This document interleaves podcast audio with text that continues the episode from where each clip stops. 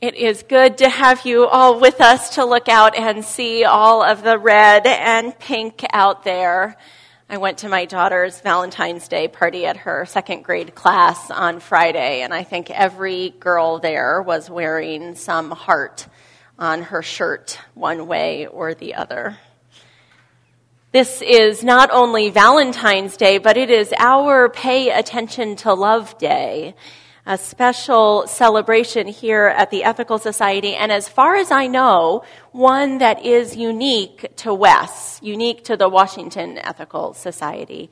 Unlike some of our other festivals like Winter Festival and Stone Soup and Spring Festival, which we share with many other ethical societies and other congregations too, actually, that celebrate those particular holidays and traditions.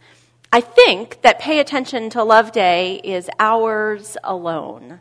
It was created as part of our liturgical year with the leadership of Mary Herman, who served as community leader and leader for congregational life here for many years. And it was created as a whole day to focus on celebrating love. And not just not just Valentine's kind of love.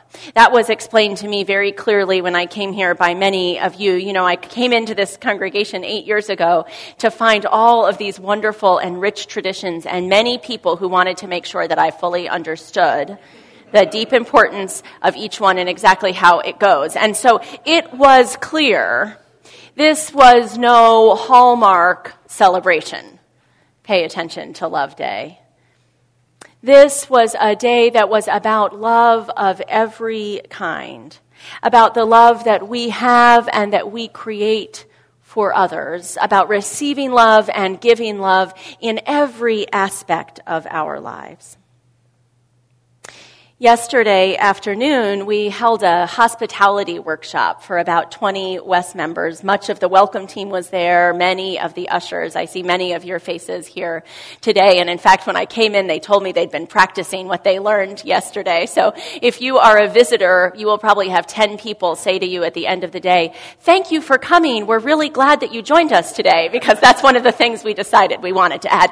So I'll say it too. Thank you for coming. We're really glad you joined us today. We'll see you next week. Thank you, Maura. We'll see. We hope to see you next week. That's right. Maura was listening better than I was.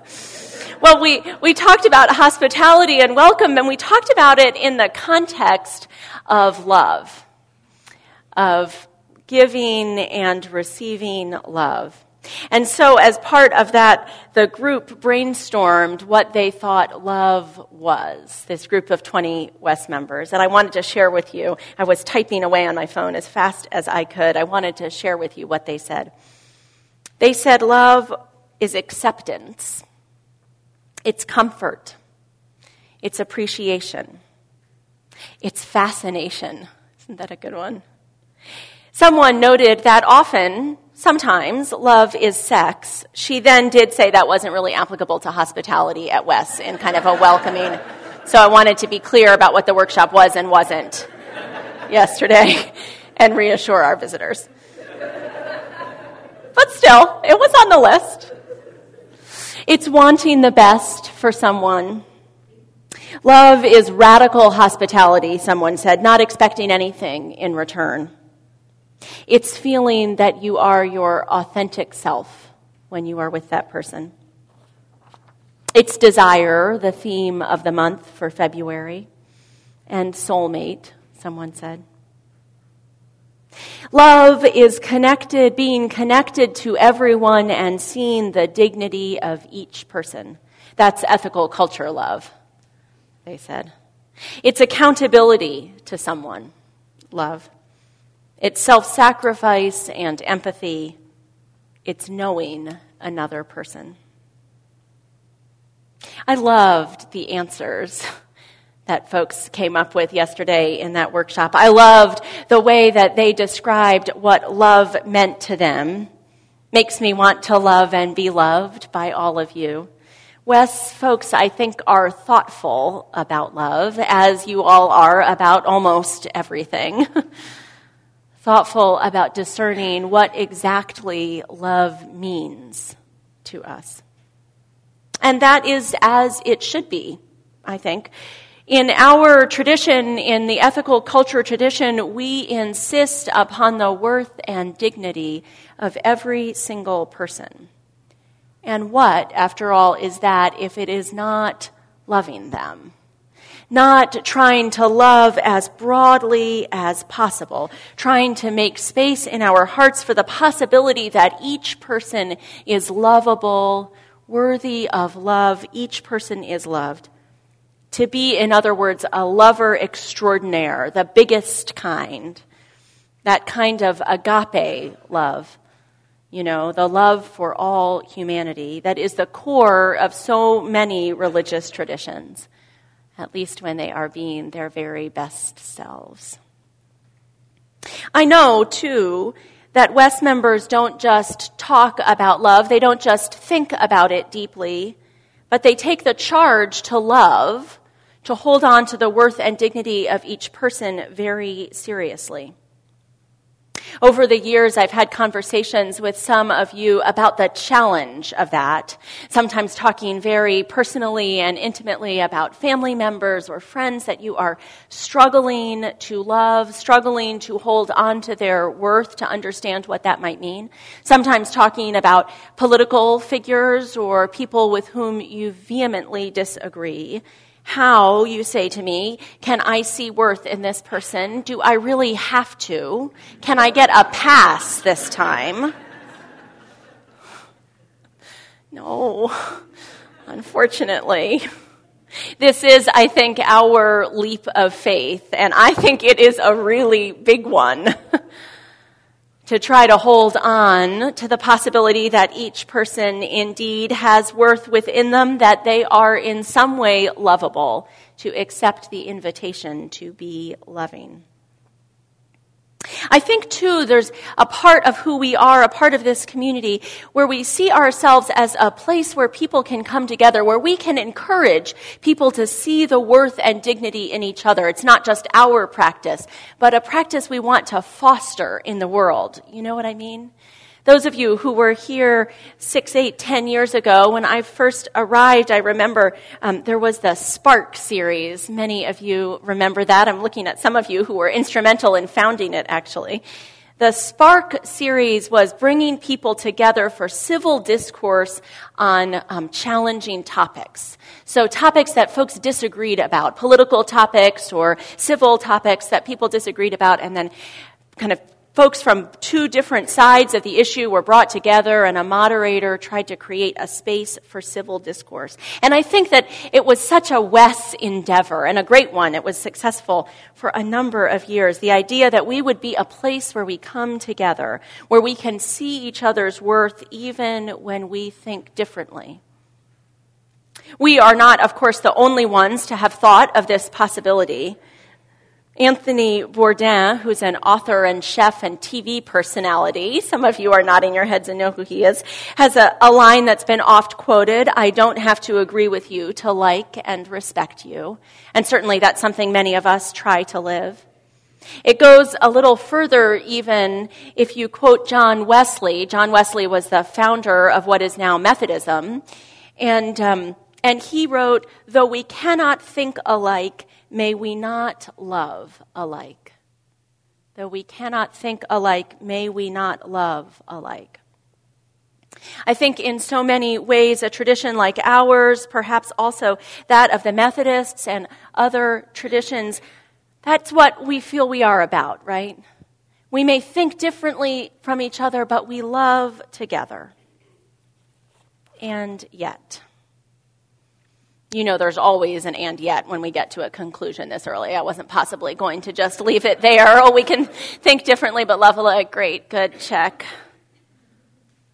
There's a different quote, one that has been going around Twitter and Facebook for the last several months, I think, one that comes out of the Black Lives Matter movement, and that has been an arresting idea for me. It, it was tweeted by someone who tweets as son of Baldwin. So think, um, think James Baldwin there when you think of son of Baldwin. James Baldwin, the author of The Fire Next Time and Notes of a Native Son.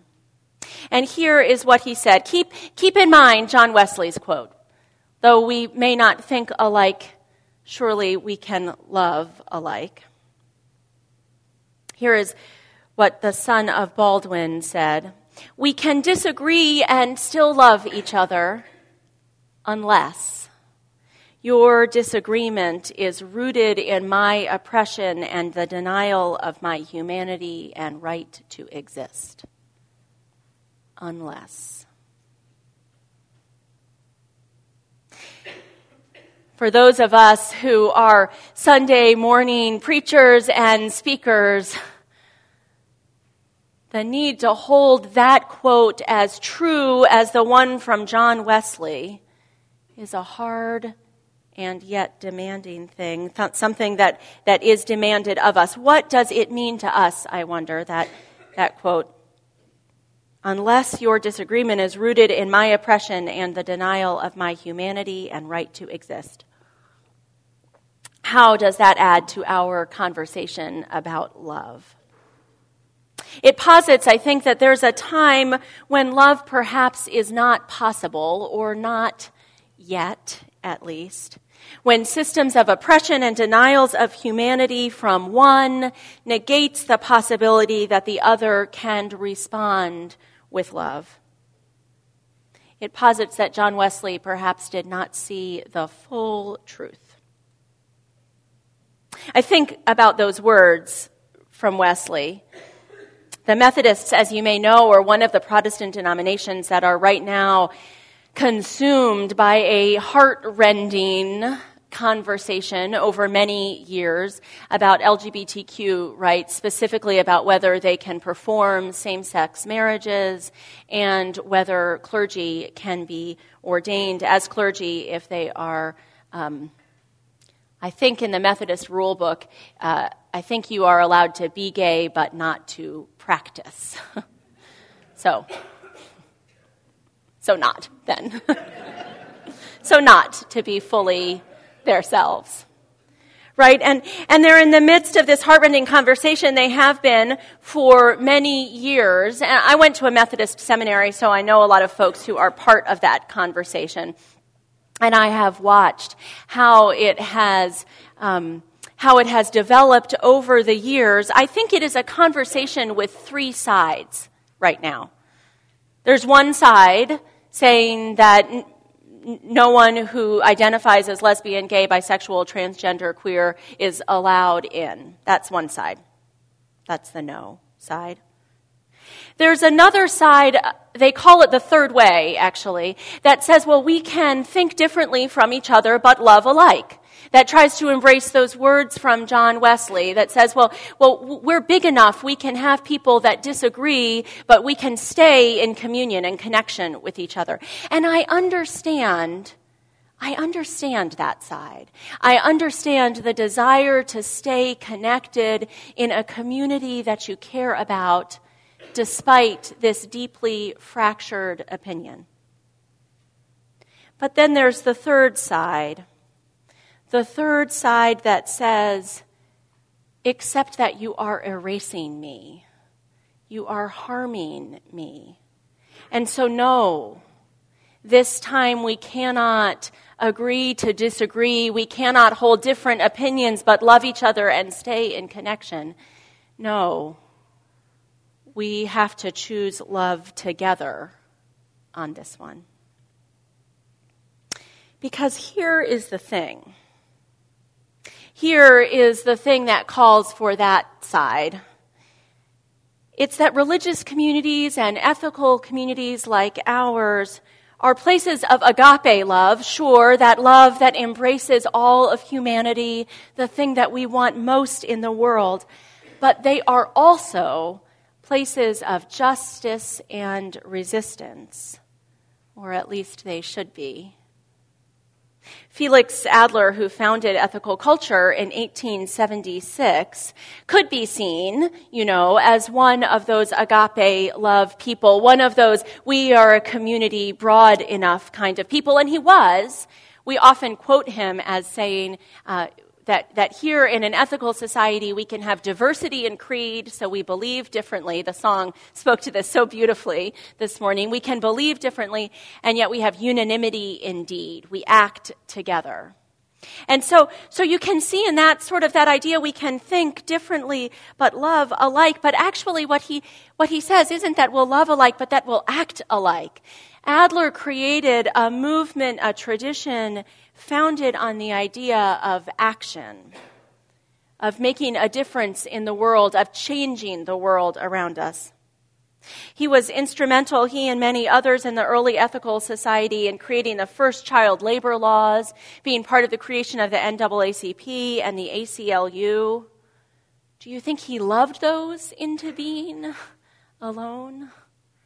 No, they were hard won. There were people who thought they should not be, that we didn't need child labor laws, that it wasn't important to, to protect the most vulnerable among us. And he fought for them. He fought for them. Ethical culture started as an alternative, as a countercultural movement in many ways. It was neither traditionally religious nor was it purely secular and materialistic. It, it was what he thought the world needed to create new possibilities, to resist what was already there an alternative to the excess, the waste, the human suffering, and the indignity that he saw in the world around him. In fact, many religious movements began in this way as communities of resistance. We think of early Christian communities as being about Jesus' message of radical love, and they were. They were. They were about what is often called the beloved community, or the creation of the kingdom of God on earth. But that wasn't all hearts and flowers. It was a work of resistance to the prevailing order, to the empire. I've been reading a book recently, which I really love. It requires a fair amount of translation. It's written by a Christian pastor, but um, but any book about religion that has a raised fist on the front cover, you know, is going to be kind of pretty much up my alley. This is uh, called uh, Spiritual Defiance Building a Beloved Community of Resistance. It's by Robin Meyers, and I recommend it to you. It was adapted from a series of lectures he gave at Yale Divinity School. Reverend Meyers talks in this book, in Spiritual Defiance, about what he sees as the death of the church. He says, Here is what should be writ large at the top of the church's death certificate. The beloved community was born in resistance to the established order of death and indignity. It was concealed like leaven in the imperial loaf, germinating as a secret and subversive colony of heaven, a body of noncompliance with the principalities and the power. Now we are as compliant as the subjects of any empire, embracing what we are taught to value and resisting nothing that threatens our comfort, our success, our reputation, our safety. He goes on to talk about what he thinks has happened to the American church. He's talking now about kind of mainline Protestant American churches, right? So uh, Methodists, um, Episcopal, Baptist, Presbyterian. He writes, When was the last time anything dangerous happened in the American church? Does anyone head off to Sunday morning service around here and look in the rearview mirror to see if they are being followed? Do clergy encrypt their sermons as if they were corrupting leaven to keep them out of the hands of the NSA or the FBI or the CIA? When was the last time anyone worried about a sermon showing up on WikiLeaks? He is bemoaning the reality that in his mind, the American church has become one of the empire, has lost its resisting impulse, that impulse of the early Christian communities to resist the order around them, the empire, the order of death and indignity around them. And so he offers a call to the church, to congregations to rise up and be those cells of resistance again. The Washington Ethical Society actually has quite a history of resistance. Some of you might be familiar with that history. You perhaps have looked in our archives or know for yourself the time that we were investigated by the FBI. It turns out that it was a little bit, um, a little bit uh, of a mix up. There were a series of get to know you parties that featured a special dessert, which was uh, called a pavlova uh, dessert, and um, it's like a like a lot of meringue. I think very airy. Yes, I'm getting nods. It's like meringue. Okay, and um, and so they were called pavlova parties because there was always this pavlova dessert there, and um, it was a time of anti-communist um, work in America, and so people got a little bit nervous because pavlova obviously is a Russian name, and uh, we're worried about what exactly we were doing at these pavlova parties. It turns out we were like welcoming newcomers or something, having a good time and eating, not surprisingly, we were eating. We do like to eat here. But I've read the documentation, actually. I've read the letters. Uh, a number of years back, somebody filed with the Freedom of Information Act to get the reports from the FBI, to read what it is that they had documented here. And they talk not just about the Pavlova parties, which turned out to be sort of not such a big thing, but they talk about some of the work that we did. They talked about our civil rights work and our work against the Vietnam War. They were checking up. We were doing things that were just this side of dangerous. We were worthy of investigation. And so, over the years, I have heard people say, well, what are we doing now that is worthy of investigation? What are we called to do now that is anti empire? That is changing the world order, changing the order in DC, resisting, as Robin Meyers puts it in his book, the established order of death and indignity. So, obviously, my point here is, is really we're a community of resistance. We can forget about all of that love stuff, right? Better go tell our kids to stop decorating hearts, which is what they've been doing all morning. Of course not. of course, we are also a community of love. Of course, we are somehow, we must be both. Remember, I mentioned that over the years, folks have come to me struggling with what to do about people that they, that they really can't see worth in. You know, people that they really have trouble with, political figures, personal figures. Well, my Facebook feed blew up last night. Many of you, I'm sure, have seen the announcement, and, and if not, I guess you'll find out right now that, um, that Supreme Court Justice Antonin Scalia died last night quite suddenly. And it was interesting to see the reactions that people posted on Facebook. And to see especially the reactions of folks here, to see what we were wrestling with. Justice Scalia worked against so many of the values that we seek to create in the world here at the Ethical Society. He did so much damage to those values. And, and, so, and so I saw relief from some. Relief that a person who you have experienced as destructive to our country was no longer in a position to destroy. And yet, at the same time, I saw you recognizing that still this was a human being who had died, a human being who was loved and loved himself. And I'm sorry, I know it is hard, but you're going to hear from me. It has to be both somehow.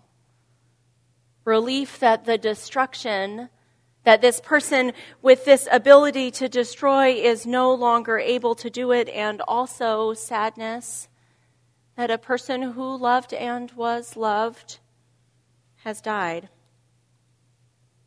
At least we have a role model in the notorious RBG.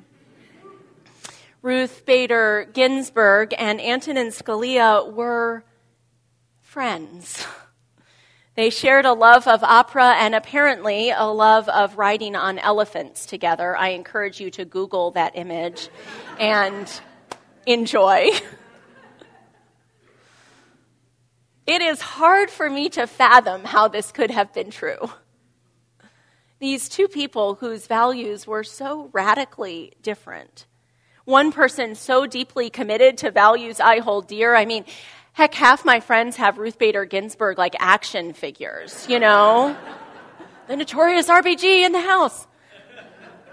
And one person deeply committed against them, it seemed to me. Somehow both must be true.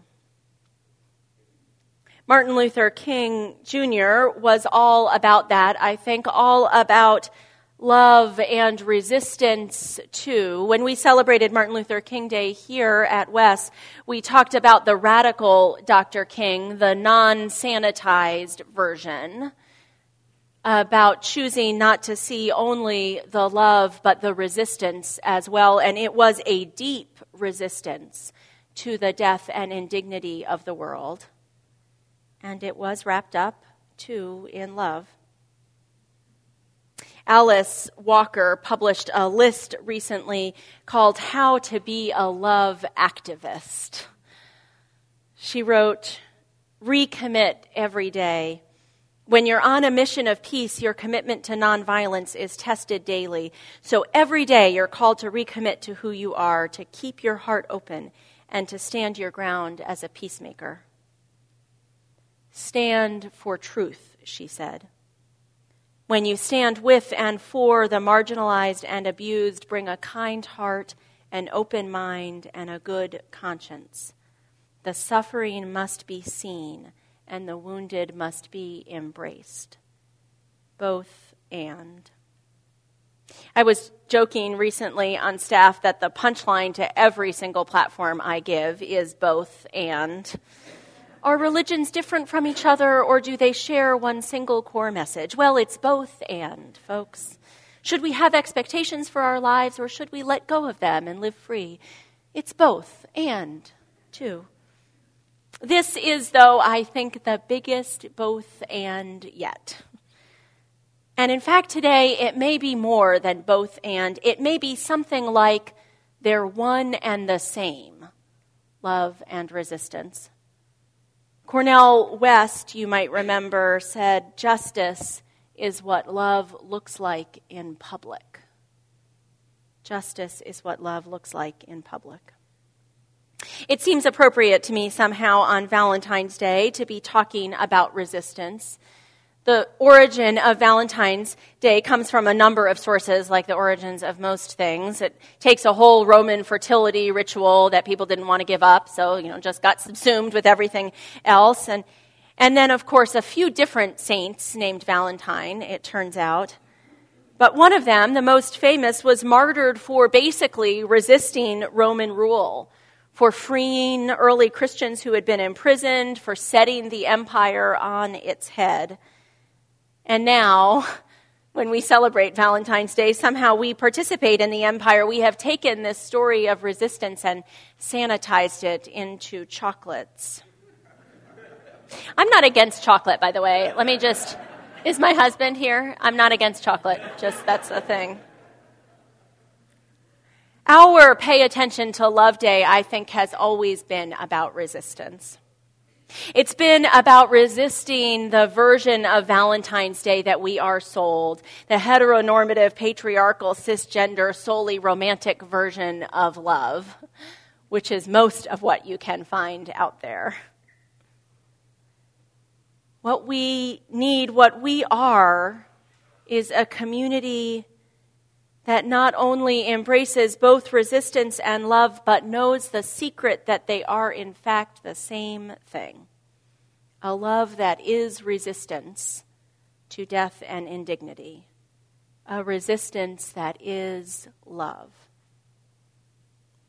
We need then to be love activists, as Alice Walker calls on us, to embrace the inherent worth of every person, to seek the love in them, even as we work to create a world where all can be loved, which necessarily means resisting the empire. In science fiction and fantasy novels, love is so often the magical element, you know? The old, deep magic that overturns all the other magic, like in Narnia. Or the thing that the villain has failed to reckon with, like in Harry Potter. Those villains, they always forget about the secret weapon of love. Those stories know that love isn't just about sweetness and light, but about the creation of the world that we long for. The world that resists indignity and that embraces life. So this morning, pay attention to love. Pay attention to every place that it needs to come into your life, the places where it's hard to find a little love for someone. And pay attention to love's power. Pay attention to its ability to change the world. Be a people of resistance and love, a people that know they are the same thing.